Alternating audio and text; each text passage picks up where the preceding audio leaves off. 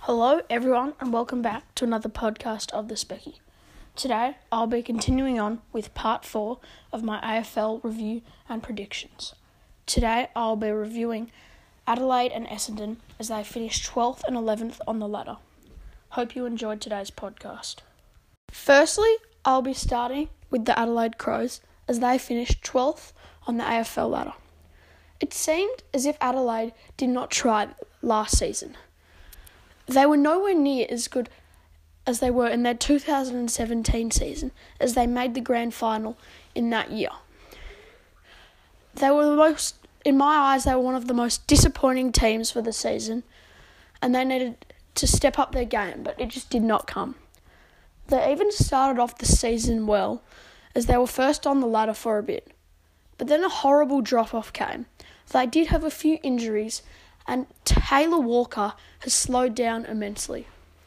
He's nowhere near as his good self, and he did not kick many goals at all. The Crows had a good midfield, but they did not use it well. They have drafted a good Tasmanian fella who is a very good forward who can kick goals.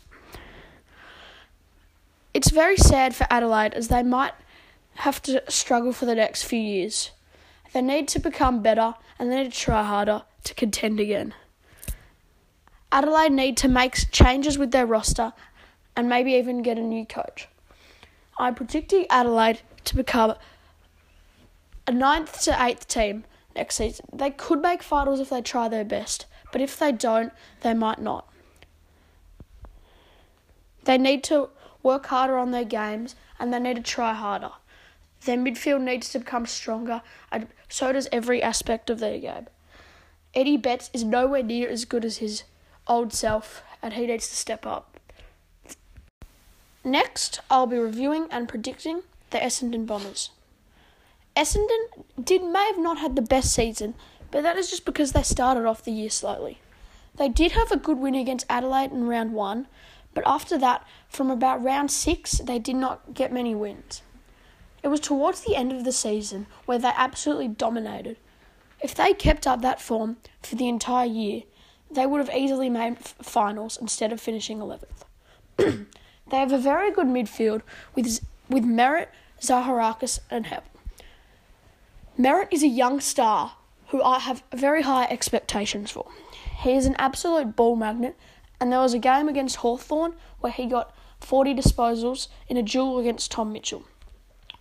He is an absolute ball magnet who, the, who Essendon need to keep. Joe Daniher, if he returns to his best form, Essendon's forward line will be dominant. If Jake Stringer can step up his game and Joe Daniher, Essendon could have one of the best forwards forward lines in the game. They also have Orazio Fantasia, who will definitely help Essendon in the upcoming season. The thing that made Essendon a top tier team was their trade period. They managed to get Dylan Shiel, in my eyes, the best free agent that trade period. He, is an absolute ball magnet beast. He's really fast, he can kick goals, and he's a very good kick of the footy. he can help his teammates, he's a great playmaker, and he will do whatever it takes for win, to win. I predict that Essendon will be a top four team, maybe t- top six team next season. I have very high expectations for this young team. Thank you. Thank you for listening to today's podcast. Stay tuned for in the next few days I'll be reviewing North Melbourne and Port Adelaide and, and see how their seasons went. Be tuned for the next few days. Thank you.